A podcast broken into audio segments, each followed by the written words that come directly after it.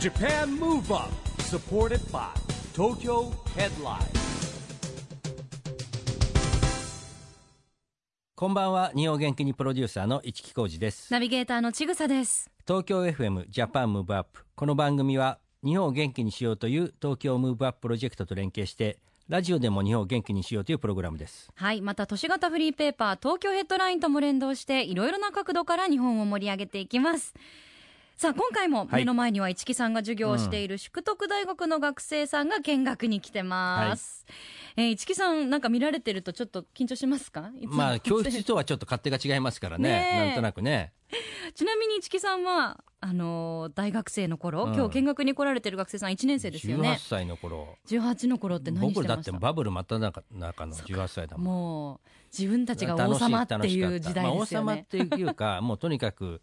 なんだろうな楽しいこと何でもやってましたねうーんうんもうなんか将来起業したいみたいな気持ちはその頃から全然ないですね、へーうん全然ないもうとにかくとにかく女の子にモテたいとかそういうことしか考えてなかっ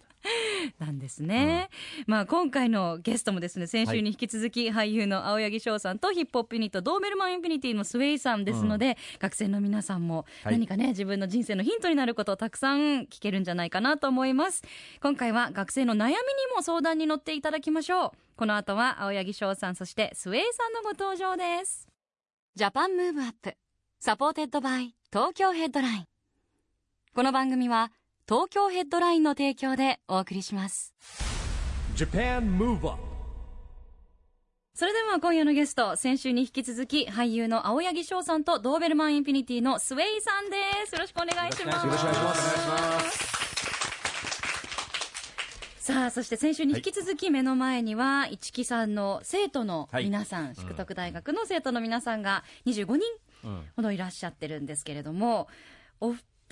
人が、えー彼らの年齢の頃は、ちょうどあの専門学校で一緒のところに通ってらしたんですよね。え、18とか18 19ととかか。 1年生だもんね、みんなそうねか、。そうか。そうですね。そうですね、はい。バイトしながら。はい。バイトしながら、ちなみに何バイトですかスイさんもバイト。僕は、えっと、なんだろう、18の時、えっと、コンタクトのチラシ配り と、あと、でも札幌なんでめっちゃ寒いんですよね。あああ寒いですよ冬ねはえー、辛いですよね。と、居酒屋さん掛け持ってましたね。あへえ。しゃぶしゃぶ屋さん。あしゃぶしゃぶ屋さん。青柳さんはバイ僕トもされて居ます。酒屋とか飲食店が多かったかもしれないですえー。ねでもやはっぱお二人みたいにね、もう見た目も良いと、受けがそういう接客業はいいでしょうね。いいえ僕だって坊主にヒゲでしたからね。えー、え、コンタクトのチラシあんまり受け取ってもらえなかったですかこんなにかっいこいいやのに。ー、なかなか受け取ってもらえないですよえーね。いや、街の人は冷たいです。本当に。えー、青柳さんもなんか居酒屋さんでイケメンで得したみたいなことも。全然そんなことないです。えーチップくれたとかないんですかないです、ないです。あらはー、いね時代が違うんじゃないのそうかしらね。札幌だしあの今日スタジオにいらっしゃ る、ね、札幌だし 学生の皆さんもなんか今ねバイト掛け持ちながらあうなずいてますね大学通ってるって子も多いと思うんですけど夢を持ってる子もたちも多いと思うのでぜひ何か青柳さんと末井さんに聞きたいことがあればドンビーシャイでうんこんなチャンスめったにないのでじゃあねガシガシ聞いていきましょう、マイクもあるんでねはい質問がある人ねどんなことでも OK よ、逆に質問ないと僕らも結構そうよ心に傷が。い結構弱いん残でるすよ、ね。うんいいの顔見合わなくて聞きたい人がいたら自分で手を挙げてもね何でもいいですよ。一人目ね何でも勇気いる基けどね本答えますよ。はい一人目ナイス勇気しおりですしおりさん。さんありがとうございます。 10代のうちにやっておくべきことを教えてほしいですお二人とも眉間に手を当てて考え出しましたね悩んでますね難しい質問かなでもいい質問ですね、しおりさんありがとうはい。青柳さんからじゃあお願いします勉強だと思います。 僕は、あのー、多分一緒だと思いますけど、あまり学問にせよ、あの、なんて出さな出さなか出っさたなかった方なので、あの勉強していた方が後々あの例えばお芝居の台本を読むにしてもよかったなと思うことが今は多々あるので、はい、勉強しておけばよかったなって後悔思ってますね。なるほど、はい、それはあの自分が興味ある分野というわけじゃなくて本当にこう一般的なお勉強ということですよねうそうですねはいーんありがとうございますスエさんはだないや俺逆でめっちゃ遊んだ方がいいですね当時僕はオールってあったじゃないです かはオールってやっぱ今ちょっときついですよねあ確かにね。体力的なまあ、あとやっぱ仕事も毎日やっぱこう出てくるじゃないですか、オールってやっぱ最強の遊びですよねい。修行ですね。はいまあだから休みの前で金曜日とかね、はい土曜日とかですよ。オールの勧めオールはやっぱしといた方がいいで すねいずれできなくなってくるからねって絶こ対とできでなくなってくるんでまあ便利で徹夜って言うけど、なかなかできないですもんね、徹夜ってね。きついですよそっねか10代にオールを勧めたらこれカット候補かもしれない勉強して遊べば何も文句はないですよ。そういうことですね。でも自転車で海とか行きましたよ僕は、えはいもう1時間ぐらい1時間の余裕でかけますよね石狩とかだったらね全然。ええ札まあ幌北か海ら道広いからね。北海道にええ自ー札幌から自転車で見にまで転車で海に行きましたよすごいすごそいれでももう真夜中ですよ真夜中にある友意達味とオールそれもオめっちゃールそれがで面白いんですよへーえ行こうぜみたいなテンション行でこうぜって言って行ったんですけど、あの帰りもう下手っちゃって、あのヒッチハイクしたっていう、ええ自転車どうしたえ自転車乗せてもらったんですよでもそれ北海道だからできるよー、ねね高級い車いでもす来るねしなんか憧れますワゴねン車に乗せてもらって、へで帰った記憶がありますね、ね青春だなうん確かに若い時しかね、なかなかできないことなんでやっぱり今のうちしかできない大胆な、ね、そうですね遊びだったり、はいあとはしっかり通常の日はお勉強そうですねするっていうバランスが大事かもしれないですね。しおりさん、ナイス質問どうもありがとうございます。ます。ありがとうございます。ね、じゃあ一人目はだいぶ勇気いったけど、二、人目以降はこねこ、からもスルッそとくうるんじゃそないうですそかねもう。ねなんでじゃあ次行こう。はい。あ、どんどん手が上がるんだから、そういうもんなんだから。うんと今されているお仕事の中で一番なんかこう充実感というか一番嬉しい瞬間ってどんな時ですかお名前はゆきえですゆきえさん。ゆきえさんありがとうございます。お仕事していて、僕、この前まであの舞台をやらせてもらってまして、はい、およさん。でその時本番中にちょっとしたアクシデントがあったんですけど、まあそのアクシデントがあった時に、あのーみんなでそれを補うためにドタバタしながらもなんかいい本番にしようその人を補って、なんか助けてあげようとか、いい芝居をしようってなった時になんかすごく一つになれた気がして、なんかその時見てくださった助監督の人もなんかその公演が一番良かったって言ってくれたので、なんかそういう一つになれた瞬間があったのは僕的にすごくその舞台の日は楽しかったですね。はい。うん。チームワークが見れたっていうねあの臨機応変なそうですね、役者さんとしてもきっとその経験って糧になるしその劇団の中でもやっぱ絆が強くなったりなんもかしますよねうまくやればいいとかではなくなんかみんなが一つになるエネルギーの箇所が本当にそこに一つになればなんかいい公演になるんだなって思知る機会になったのですごくいい経験をさせてもらいました。うんありがとうございますスエさんいあかがですなかんだろうなでもたくさんあるんですけど、なんか例えば僕だったらこうツアーとかがあるので、それのやっぱ最後回り切った時の、こう一緒に戦ったメンバーだったりとかスタッフさんでのなんかこう打ち上げだったりとねか、あそういうのですかねあとなんか意外にでも親とかに喜んでもらえた時とか嬉しいですね、自分がやってることをこう地元の友達とか、なんか見てるよとかそういう昔からの友達がちょっと反響をくれると嬉しいーなでも男旅じゃあ結構友達が見ていやそうですねねきっとねうんそうですね相当見てますねねはい。実家帰ったらめっちゃサイン書きますね 10親にいやもう親が親が貯めてて貯めてるんだ色紙をねわかるわかる。これちょっと書いといてみたいなめっちゃあるじゃんみたいなこれ封筒で送られてきますからね親から。えー 遠隔でもうはいもうじゃあ郵送して返してみたいな、待てないあでそうだよねだってと取るってことは帰るんだもんね北海道にそうですね。でも待てなくて待てないの送ってその大至急やっぱり地方行くことが多いのでなかなか札幌に帰らないそうそういうことがあるのでああなるほどちなみにあのお二人はご家族とか、まあ、あの役者さんだったりアーティストだったり、まあ、一般的な道とは違う道に進むってなった時に最初から応援してくださってたんですかそれともやっぱり説得するのに時間がかかったりしたんですか僕は全く反対されなかったです小林はいさんはもう、僕も反対はされなかったんですけど今になってこう話されたのは当時そのすすきのでラップでラライブやってた時とかやっぱり家帰ってきてから顔とか見たらしいですね、うん殴られてないかとか、ああ愛情ですねそれは親のね、うんなんかそれを最近結構何年か前に聞いて、えーあの時実は帰ってきたらあんたの顔見てたんだよみたいな、えあ心配してたんだなみたいなありますけどねじゃあ本当にね今あのこうやってご活躍されててご家族の皆さんを喜んでいらっしゃるでしょそううですね。ねうん嬉しいですよねありがとうございます。はいありがとう池ご江ざいさんます OK かしら、はいい、い質問ありがとうございます。さあいっぱい手が上がってたんで、どんどん行きましょう。じゃあ一木先生ん当ててください。はいじゃあお名前から。リナですリナさんあはいりがとうございますと私たち大学で文章を書いたりだとか雑誌の編集をしたりだとか演劇をしたりだとかなんか人を動かす表現方法について学んでるんですけどお二人が人生の中でなんか心を動かされた体験だとか言葉があったら教えていただきたいですほう。こう心を動かされた言葉、たたら侍とかじゃないのいやもちろんあの時あの期間はすごく あのいい経験させてもらいましたし、地元の方とかたくさんの方が協力してくれないと一つの作品ができないので、あの経験はすごく勉強になりましたね、ですごく僕自身緊張しいなので、なんか本番とかあの舞台とか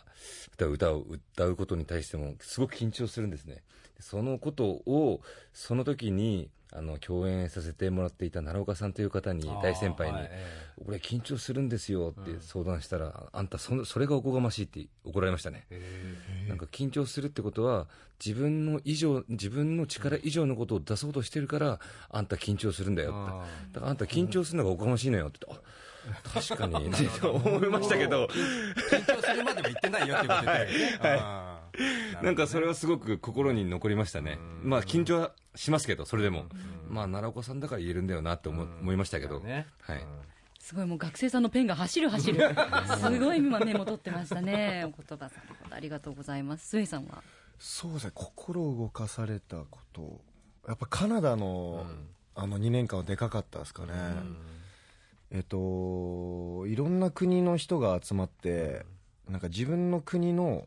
主食をプレゼンし合うみたいな会が一回あって、えー楽しそうですねそれね、はい、だから僕結構日本人の友達とかも23人うんその時いてじゃあやっぱりお寿司作ろうって言ってうん僕らはお寿司作ったんですけどなんか全然あの違う国の方とかはなんかこうもう表現ちょっと申し訳ないですけど砂みたいなえーんなんかもうものをこう手で食べるとかえーこれはでも私たちいつもこれ食べてるっていうのでで正直僕ら食べておおマジかみたい なラップの世界だねもうすごいなみたいなでもなんかねその時感じたのはなんかこう自分たちがこう箸を使って米を毎朝食べたりとかそうやって結構当たり前にすごい感じてたものが全然国違えばその当たり前のレベルが違うしそういうなんか決めつけで物を動かしちゃうのはもうなんか違うのかなって思ってなんかそれで一気に好き嫌いとかもなくなったんですよなんかもう「This is it」みたいなもうこれはこういう味だから自分のこの物差しだけで物を評価しちゃうとすごいもったいないなっていうのがすごい経験思いだまねしでたもそれはねすごくだからその砂みたいなのもへ僕らが砂としちゃってるだけで相手にとってはそう砂はいじゃないもう大事なメインンディッシュだったりとかするわけでなるほどだねからなんかその人におなんか教えてもらった感じがしましたねその時ありがとうございます。素敵なエピソード、リナさん、OK かな、はいね、ありがとうございます。じゃあ、お時間の関係上、次が最後の質問になりますが、ラスト、はい、お名前からお願いします。あくるみですくるみ栗さん田さんえっと人の座右の銘を聞くのが好きなのでお二人の座右の銘を教えていただきたいですおお、二人また気が合いますね。難しいん考だえよねる時のポーズがさっきから。やっぱ劇団だからさやっぱ慣れてるねこの表現がね眉間を押さえ たり、腕を組んだりするっていう、今腕組んで考えてらっしゃいますけど、宙を見上げて。ありますちょっとねねさなさそうですねなんかね座右の銘かでも僕「Live this moment」ですかねおあの今を生きそうる今を生きるう。ん、なんかとことん誰よりも楽しむ、なんかよく僕自分の中で思っちゃうんですけど今この地球上で俺が今一番楽しんでるみたいな、すごいねそんなスーパーポジティブ。スーパーポジティブ、だから例えばもう飲みとかでみんなってわーわーわーやってる時に、この一番多分地球上で、今俺らが一番楽しんでますよみたいな気持ちは痛いですね、ここがもう中心みたいなうんいやーいいいいいですいねいね俺たちも中心だじゃん今日も今日もじゃあここね一番楽しい一番今一番楽しいん一だよ番楽しいみたいなのは素敵だな同じ時間だったらねねえ青柳さんいかがですかいや、すげえなんか俺の、あれだな。いいの出ちゃった後に難しいいいの出ちゃったな。え賛同します MeToo でいきますか MeToo でうん Me too 乗っかるっていうね、最高でもじゃあリブディスモーメントはいということでいただきましたくるみさんどうめっちゃいいと思います。めっちゃいいと思いますね。めっちゃいいありがとうございます。さあ、それでは、えーリブディスモーメントということで、ここで一曲、えー今度は最高の歌一曲いただきたいなと思うんですけれども、青柳さんのナンバーを、あ、ありがとうございます。はい、かけさせていただきたいと思います。7月17日にファーストアルバム4がリリースになります。もう間もなくですね。はい。えーファーストアルバムだけども、タイトル4ですよね。はい。そうなんです。おーもう単純にあの歌を始めて4年目ということと、あと4枚目のリリースということですね。あはい単純だ本当に単純ですね本当に単純です。あの、いろんな、僕た僕があの曲を書いて、歌詞を書いてっていうアルバムではないので、まあそれに統一性があるアルアルバムではないので、なんか4という数字を付けさせてもらったのと、あえて、その、まあもちろん人によっては違うんですけど、ラッキーナンバーではない4という数字をなんかその4年間、あのー培ってきたものを、さらに殻を破れるように、なんか5年目迎え入れるようにしたいなという思いで付けさせてもらいました。はいはいありがとうございます。それでは、そんな中から、どの曲にしましょうか。えーホームという曲をぜひ聴いていただけたらなと思ってます。はい。では改めて曲紹介お願いします。はい、それでは聴いてください。青柳賞でホーム。 Japan Move Up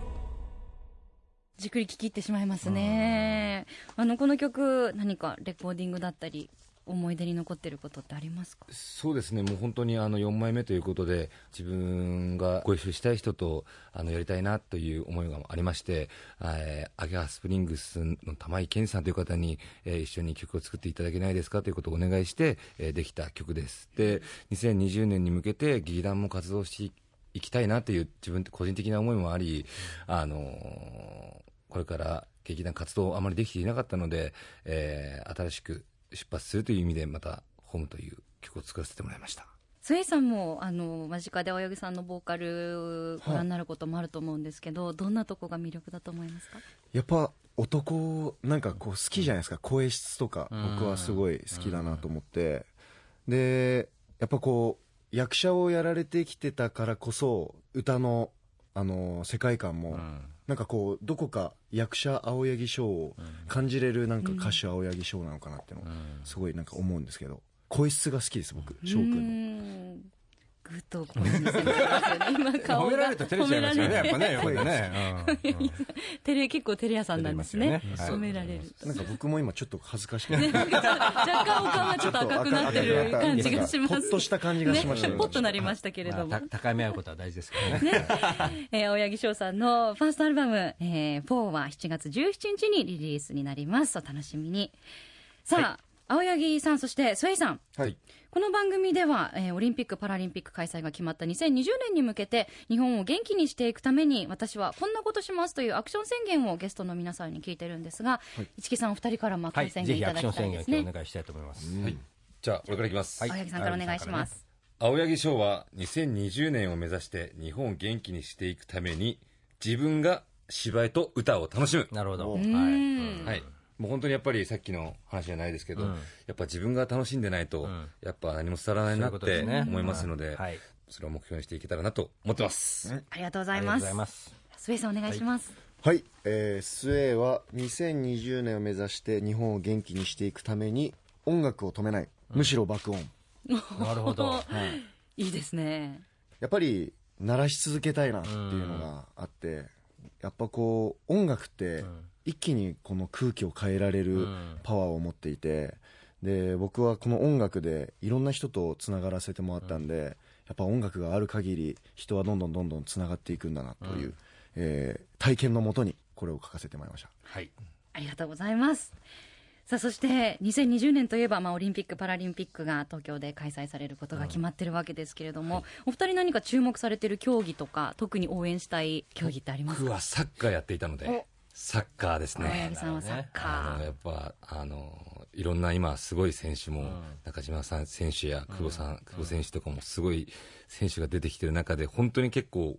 強いなと思えるのでなんか本当に応援したいですねうん今はご自分ではあのサさッカーとかえフッやってトサルとか全ないです く全くやらずやってないですじゃあはい見る応援専門ですね、はいそうですスエイさんは僕はバスケバスケ部の時もありましたもんね最後時が代バスケだったね、さっきの話聞いてたね最後がバスケです最後がバスケいまだに好きでやっぱうん NBA だって B リーグもあの追いかけて見てるんでやっぱここはね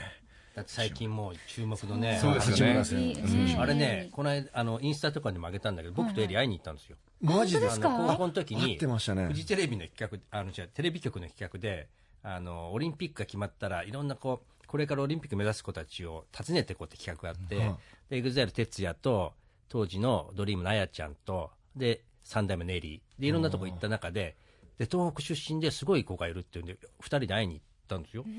すごいで、練習一緒にしてきて、エリーは、シュート合戦とかして負けてたけどね。いやだからそれはねもう NBA 選手ですから ねそうなの。だからその時に写真撮ったのお宝で、エおリー宝持ってんだけですねど。わあすごいですねね、パワーになりますよねなんか励みにもなりますよね、じゃあバスケということでいただきましたありがとうございます、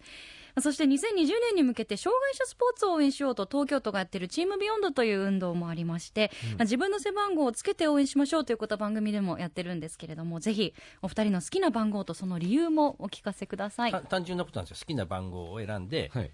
その理由って応援しましょうってことでどんどんどんどん今人が増えてるんですけど、はでダブってもいいわけで3でも003でもいいわけみたいほうほうほうおー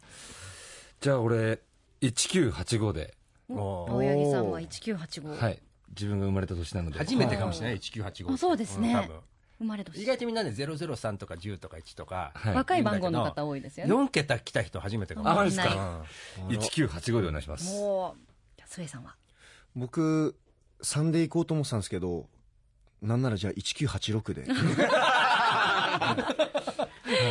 合わせて、はいちょっとあんま少ない方のね素敵です多4桁分誰のもダブってないとダ思ブうってない、あえてそこ行こうかなっていうはいじゃあ連番でしかもいただきましたね、19851986、はいありがとうございますさあではもうあっという間にお別れの時間が近づいてきてしまいまして、えー最後にこの質問だけお伺いしたいと思います、えー今スタジオに来てくれてるそして、えーラジオの向こうで聞いてくれている学生さんたちに何か、えーアドバイスだったり応援メッセージがあれば一言ずつお願いしますそうですね、ちょっと自分のことでも本当、おこがましいんですけど、あの何か違う、もう夢以外のことになんか自分にひたむきになって頑張っていたら、必ず何かそれ以外のことかもしれないし、その目標にかもしれないし、何か自分に必ず返ってくるので、なんかその、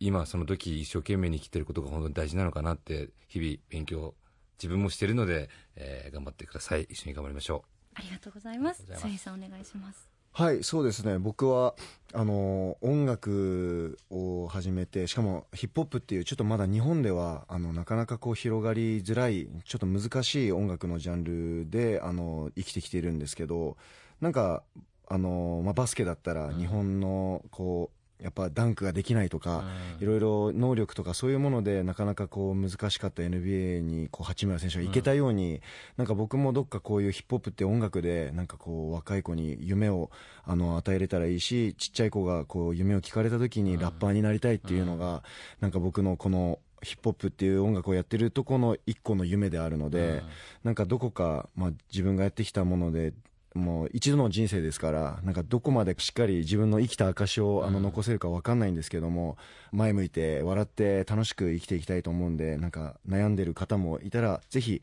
なんか音楽で支えられてそして前に進むなんかこうパワーを自分でこうどんどんどんどん高めていってもらえたらいいなと思います。